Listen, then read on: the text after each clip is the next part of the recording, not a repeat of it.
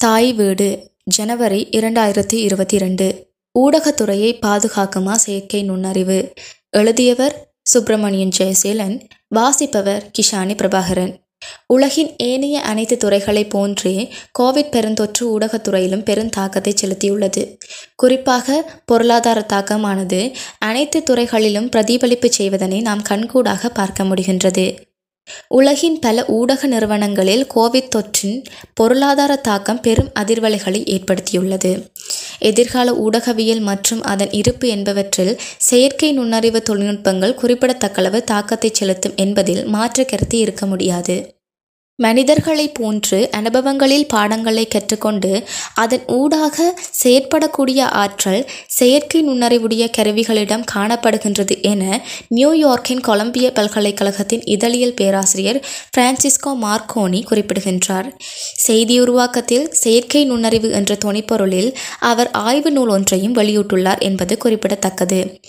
Wall Street Journal Associated Press ஆகிய புகழ் பூத்த ஊடக நிறுவனங்களின் ஊடக நிறுவனத்தின் பிரதானியாகவும் மார்க்கோனி செயற்படுகின்றார்.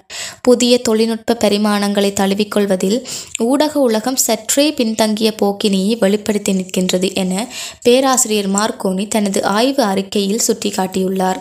எனவே செயற்கை நுண்ணறிவின் மூலம் பெற்றுக்கொள்ளக்கூடிய சகல வசதிகளையும் செய்தி அறைகள் பயன்படுத்தி கொள்ள வேண்டியது இன்றியமையாதது என குறிப்பிட்டுள்ளார்.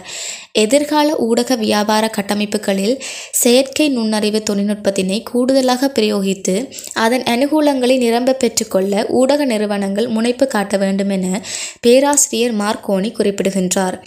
ஆயிரத்தி தொள்ளாயிரத்தி தொண்ணூறுகளிலிருந்து ஊடகத்துறையின் பரிணாம வளர்ச்சியை மிக உன்னிப்பாக அவதானித்து வருவதன் காரணமாக பேராசிரியர் மார்க்கோனியின் நிலைப்பாட்டை முழுமையாக ஆமோதிப்பதாக கனடாவின் கியூபக் பல்கலைக்கழகத்தின் இதழியல் ஆசிரியர் பெட்ரிக் வைட் குறிப்பிடுகின்றார். கனடாவில் த கனேடியன் பிரஸ் ஊடக முகவர் நிறுவனம் செய்தி அறைகளில் செயற்கை நுண்ணறிவினை பயன்படுத்தி வருவதாகவும் இது ஓர் அரிதான நிகழ்வு எனவும் பேராசிரியர் வைட் கூறுகின்றார்.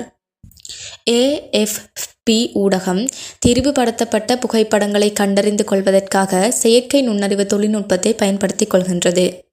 செயற்கை நுண்ணறிவு ஊடகவியலாளர்களுக்கு பதிலீடு கிடையாது. செயற்கை நுண்ணறிவு தொழில்நுட்பமானது ஊடகவியலாளர்களை பதிலீடு செய்யவோ அவர்களது தொழில்களை இல்லாமல் ஒழிக்கவோ கூடியதல்ல.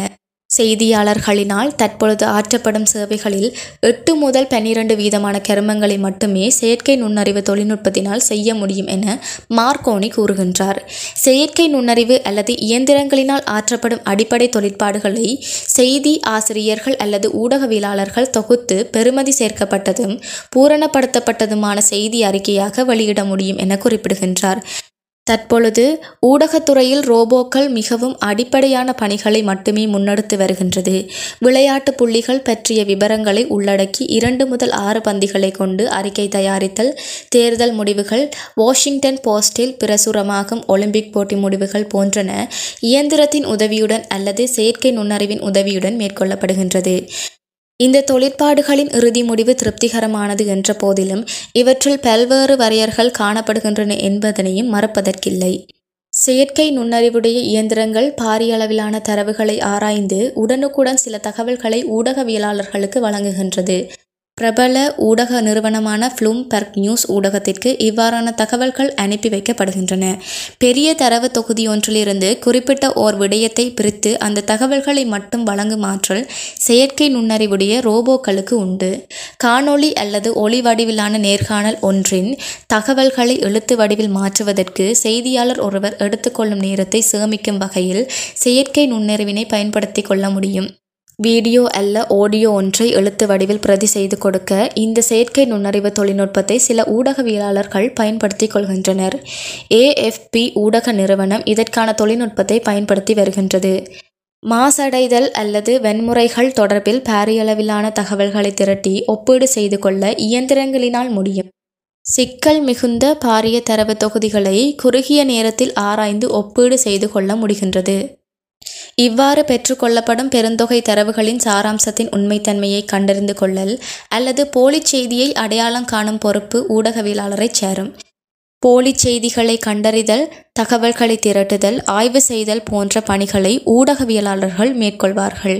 இவ்வாறான விடயங்களை செயற்கை நுண்ணறிவு கொண்ட இயந்திரங்களினால் மேற்கொள்ள முடியாது. இதன்படி ஒட்டுமொத்த ஊடகவியல் பணிகளின் மைய புள்ளியாக தொடர்ந்து மனிதரை ஆளுகை செய்வார் என்பதில் ஐயமில்லை. கட்டணம் செலுத்தப்பட்ட சந்தா அடிப்படையிலான அங்கத்துவ முறைமைகளை கொண்ட ஊடக நிறுவனங்களின் வாசகர்களுக்கு அவர்களுக்கு தேவையானவற்றை மட்டும் வழங்குவதற்கு செயற்கை நுண்ணறிவு பிரயோகம் உதவுகின்றது. அவரவர் விருப்பு வெறுப்புகளுக்கு ஏற்ற வகையில் செய்திகளை வகைப்படுத்தி வாசகர்களுக்கு பரிந்துரைகள் செய்வதற்கும் இந்த செயற்கை நுண்ணறிவு கட்டமைப்பு வழியமைக்கின்றது. ஊடக நிறுவனம் ஒன்றின் செய்தியாசிரியர்கள் சந்தைப்படுத்தல் விற்பனை புள்ளி விவரவியல் உள்ளிட்ட ஏனைய பிரிவுகளின் பணியாளர்கள் உள்ளிட்ட தரப்புகளுக்கு தகவல்களை வழங்குவதற்கும் அவர்களுக்கு இடையில் தொடர்பினை வலுப்படுத்தவும் செயற்கை நுண்ணறிவின் உதவி தற்பொழுது பெற்றுக்கொள்ளப்படுகின்றது.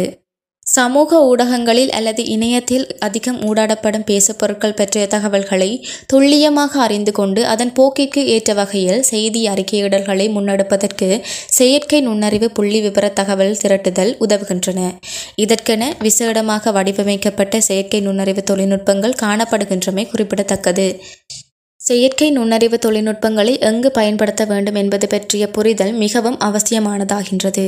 குறிப்பாக சிறிய வாராந்த சஞ்சிகையொன்று உள்ளூர் பத்திரிகை ஒன்று என்பவற்றில் அவசர அவசரமாக செயற்கை நுண்ணறிவு தொழில்நுட்பங்களை உட்புகுத்த வேண்டிய அவசியம் இல்லை எனினும் பெரிய நிறுவனங்கள் உடனடியாக செயற்கை நுண்ணறிவினை பயன்படுத்துவதற்கான முனைப்புகளை துரிதப்படுத்துவது மிகவும் உசிதமானதாகும்.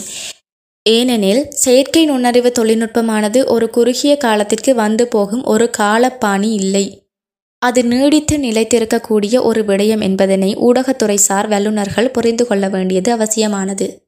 தற்போதைய கோவிட் பெருந்தொற்று நிலைமைகள் குறித்த செய்தி அறிக்கையிடலுக்கு தகவல்களை திரட்ட வேண்டியுள்ளது. வீதி வீதியாக வீடு வீடாக தகவல்களை திரட்டி அவற்றை ஆய்வுக்குட்படுத்த வேண்டும். இதற்கு செயற்கை நுண்ணறிவின் உதவியை பெற்றுக்கொள்வதன் மூலம் துல்லியமான ஆய்வுகளை துரித கதியில் மேற்கொண்டு செயற்கை அறிக்கையிட முடியும். இந்த ஆய்வுகளை மனிதர்கள் மேற்கொண்டால் நன்கு பயிற்றப்பட்ட தரவு ஆய்வாளர்களினால் இந்த விவரங்கள் நீண்ட ஆய்வுக்குட்படுத்தி அறிக்கையிட வேண்டியிருக்கும் என்பதுடன் இதற்காக நீண்ட காலத்தை விரயம் செய்ய நேரிடும். எனினும் செயற்கை நுண்ணறிவு தொழில்நுட்பத்தின் கணிப்பு நெறி ஒரு சில சமயங்களில் பக்கசார்பான முடிவுகளை அல்லது வியாகுலமான தோற்றுவிப்புகளை வெளிப்படுத்தும் சாத்தியங்களும் காணப்படுகின்றன. ஏனெனில் இந்த கணிப்பு முறையை மனிதர்களே நிர்ணயம் செய்து வடிவமைக்கின்றனர் என்ற காரணத்தினால் பக்க சார்பான நிலைமைகள் உருவாகும் சாத்தியம் உண்டு எனவேதான் ஆய்வுக்கு உட்படுத்தப்பட்டாலும் மனித பரிசோதனை ஒன்று மிகவும் இன்றியமையாதது என்பது குறிப்பிடத்தக்கது. இவ்வாறு மனிதர்கள் தகவல்களை சரிபிழை பார்ப்பது தவறுகள் இடம்பெறுவதனை வரையறுக்கும்.